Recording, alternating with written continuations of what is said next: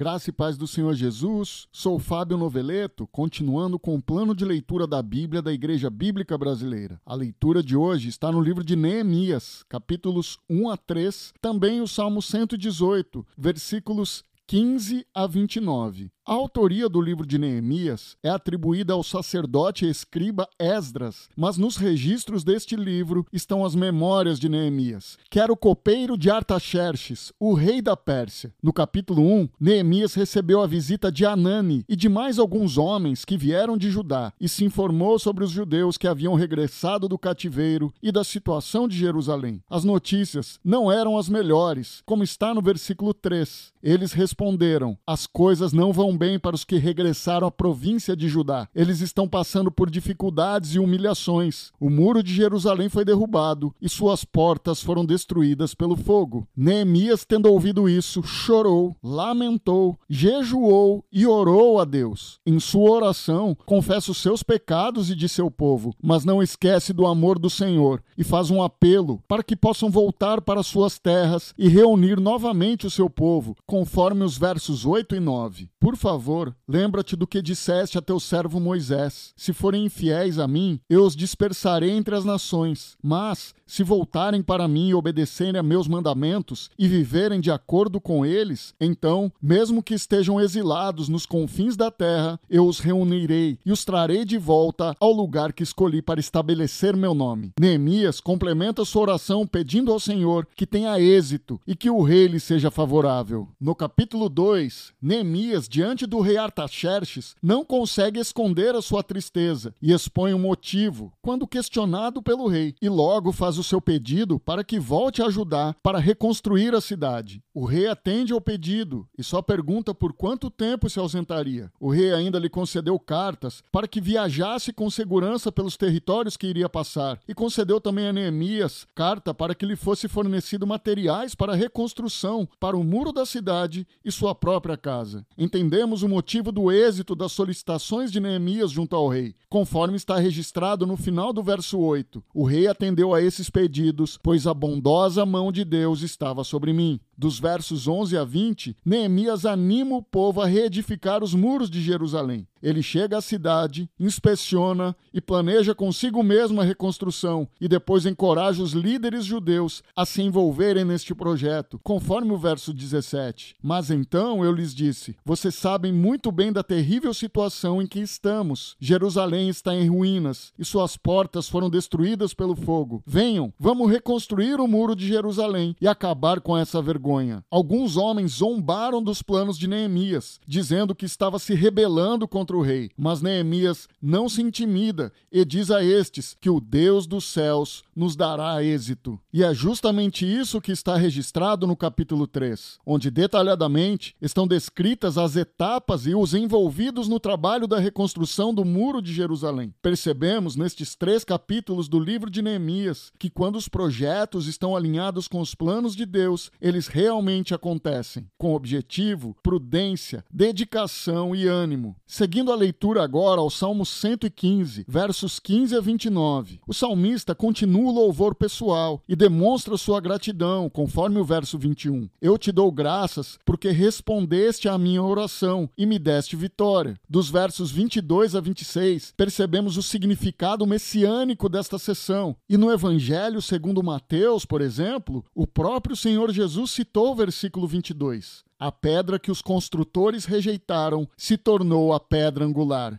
Jesus Cristo foi a pedra rejeitada. Dos versos 25 a 29, a adoração ao Senhor. E finalizo citando o versículo 29. Deem graças ao Senhor, porque Ele é bom. Seu amor dura para sempre. Vamos orar. Senhor Deus, muito obrigado pela sua bondade, pelo seu amor por nossas vidas. Te agradeço pela oportunidade de mais um dia, juntamente com os meus irmãos, poder refletir na tua palavra, que é viva e eficaz, e por meio dela conhecemos mais a Ti, Senhor. Peço para o dia de hoje que o Senhor nos abençoe e nos guarde, em nome de Jesus. Amém.